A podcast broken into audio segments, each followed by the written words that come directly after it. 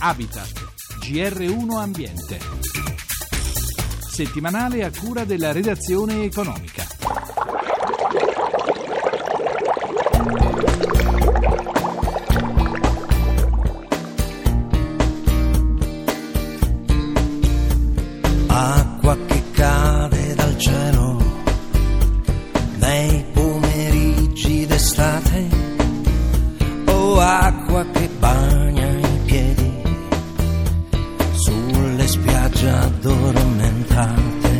Ieri è stata la giornata internazionale delle foreste, oggi è la giornata mondiale dell'acqua. Manifestazioni e iniziative si sono svolte in molte città, una tra le più significative a Padova, ne parleremo tra poco. Un modo originale di richiamare l'attenzione sul ruolo dell'acqua è quello scelto da Patrizia Licata. Sua la poesia che ha vinto il primo premio Gocce dell'Accademia Internazionale della Poesia, si intitola ovviamente Acqua.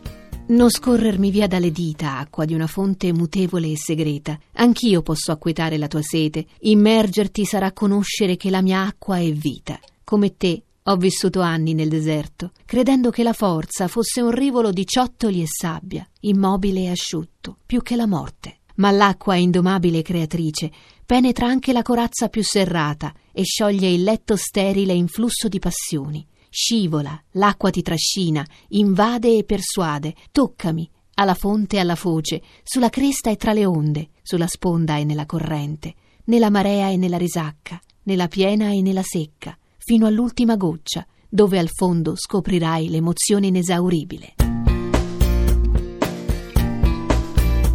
L'ONU ha proclamato il 2013 anno internazionale della cooperazione idrica. Nella risoluzione si legge che l'acqua è essenziale per lo sviluppo sostenibile, la salvaguardia dell'ambiente e l'eliminazione della povertà e della fame. Dell'uso della risorsa acqua si è discusso nell'ambito di Green Revolution Exhibition che si è appena conclusa alla Fiera di Padova, di cui è amministratore delegato Paolo Coin. Uno dei temi affrontati è anche il legame tra ambiente e felicità. Ma cominciamo dall'acqua. Il concetto fondamentale è quello di avere un approccio al tema dell'acqua che la valorizzi in termini di risorsa essenziale per la vita, essenziale per i nostri sistemi produttivi, siano essi industriali o agricoli, ed essenziale per la nostra sicurezza. Per cui oggi parlare di acqua è entrare in una dinamica in cui acqua è una risorsa che va gestita in maniera seria ed importante. In maniera sostenibile, tra l'altro nell'ambito delle manifestazioni che voi avete tenuto in questi giorni è stata anche stabilita una relazione tra i concetti di crescita sostenibile e quelli di felicità. Partiamo da un presupposto. L'ambiente spesso nel suo rapporto con il sistema produttivo è considerato un vincolo, è stato storicamente considerato in qualche modo come un aspetto negativo. Oggi è necessario cambiare il rapporto con l'ambiente anche nell'ambito delle attività produttive e un approccio che in qualche modo vada a investire un modo diverso di concepire anche l'ambiente di lavoro, che è il posto dove oggi eh, passiamo la maggior parte del nostro tempo e spesso per mille motivi che sono legati alla situazione economica piuttosto che alle difficoltà di relazione finiscono col diventare pesanti e probabilmente elementi che finiscono col penalizzare anche la produttività. Bisogna cambiare, cercare, lavorare per cambiare il nostro approccio con l'ambiente di lavoro e attraverso questa positività bisogna cercare di realizzare un tema che è la felicità, ma nella sostanza è un modo diverso, più intelligente, più positivo, più dinamico di vivere una crescita sostenibile.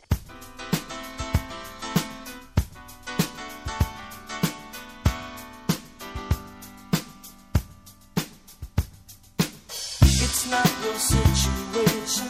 I just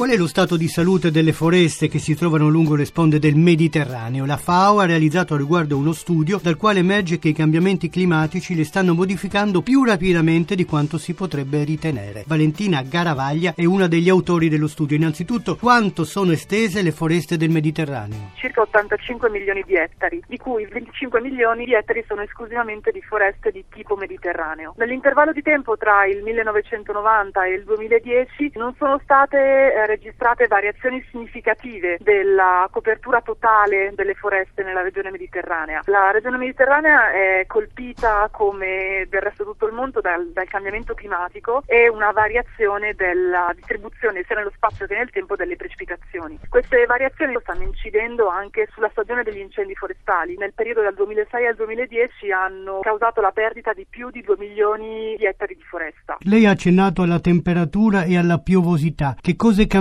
in questi ultimi anni? Secondo i dati dell'IPCC, che è il gruppo intergovernativo di esperti sui cambiamenti climatici, nel XX secolo si è avuto nel bacino del Mediterraneo un incremento di temperatura di quasi 2 gradi centigradi ed è previsto che per il 2100 possano avere ulteriori incrementi fino ai 4 gradi e una diminuzione delle precipitazioni di fino al 40%. Cos'è che minaccia di più le nostre foreste e le foreste del Mediterraneo? I cambiamenti climatici oppure l'azione dell'uomo? Una buona combinazione di entrambe, perché comunque la regione mediterranea è popolata da 500 milioni di persone che usufruiscono di 85 milioni di ettari di foresta, quindi non c'è una minaccia particolare, ma è una combinazione di diversi fattori: l'uomo, il cambiamento climatico, una gestione non sostenibile della risorsa forestale. Ci sono degli esempi positivi nel Mediterraneo di buona manutenzione e conservazione delle foreste che consentono anche la vita alle specie che vi abitano? Da anni la FAO collabora con i paesi del Mediterraneo per promuovere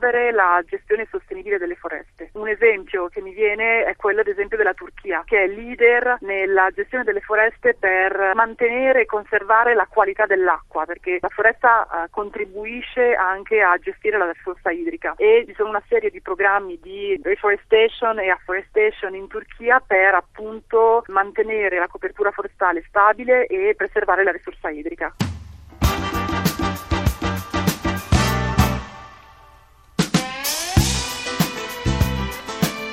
Uno sguardo adesso alle nuove frontiere agricole, in particolare quelle del vino, vino naturale con aspetti interessanti per renderlo il più puro possibile. Enrico Pulcini. Lo chiamano vino naturale, un termine per comprendere le pratiche della vitivinicoltura con l'esclusione dalle vigne dell'uso di concimi chimici, diserbanti e trattamenti antiparassitari sistemici, ma anche di sostanze chimiche in cantina. Vino naturale anche agire nel pieno rispetto del territorio, della vita e dei cicli naturali, limitando anche attraverso la sperimentazione l'utilizzo di agenti invasivi e tossici. Sono ormai centinaia in Italia i produttori di vino naturale, uno dei settori più interessanti di questo comparto è il cosiddetto vino biodinamico, una pratica teorizzata da Steiner negli anni venti che punta a produrre vino mantenendo la fertilità della terra, liberando in essa materie nutritive e rendendo sane le piante in modo che possano resistere a malattie e parassiti. Se ne è parlato a Montalcino, in provincia di Siena, in una giornata dedicata proprio al vino biodinamico, uno dei maggiori esperti del settore è Francesco Cantini. Quali sono le caratteristiche della biodinamica? Perché è così importante oggi per fare vino? Va a curare il suolo. Curando il suolo curi la pianta, darà un frutto migliore. Quali sono le nuove frontiere del vino? La godibilità nel berlo, non amaro, eh, che sia un vino buono, equilibrato, longevo e vivace. La situazione del nostro paese nel campo è abbastanza avanzata. È abbastanza avanzata, c'è una risposta molto forte sì, dall'Italia.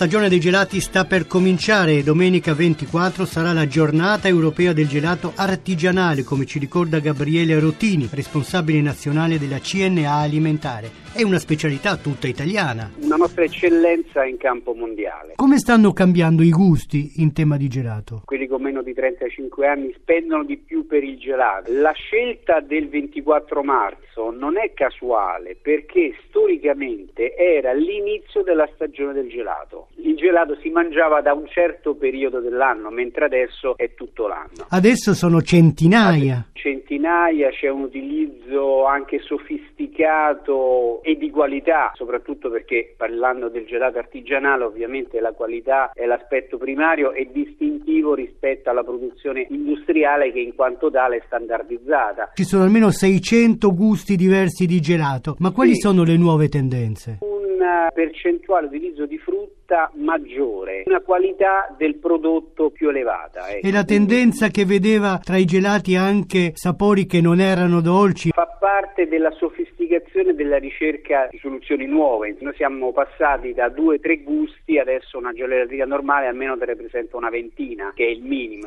Però cioccolato, nocciola, fragola, crema, Però stracciatella rimangono fine, i sapori più richiesti. I sapori più richiesti rimangono gli stessi dai piccolissimi ai grandi. Cioccolato, vaniglia e crema sono quelli che vanno per la maggiore sempre in sostanza, però l'offerta migliore significa anche una capacità di variegare la produzione, la capacità di attingere, di anche fare fantasie maggiori, tant'è che il nome che è dato dal Parlamento europeo è quello di fantasie d'Europa. I consumi sono in crescita? Di poco ma sono in crescita. In quali regioni soprattutto? Quelle del nord. C'è una tradizione di altissima qualità nel Triveneto delle gelaterie e Lombardia, eh, proprio come qualità. Noi pensiamo alla Sicilia in quanto tale, dove lì c'è una media di qualità di gelato elevatissima, è difficile che trovi una gelateria o una pasticceria che ricattiva una qualità in Sicilia, però le qualità migliori vengono riscontrate nel Veneto.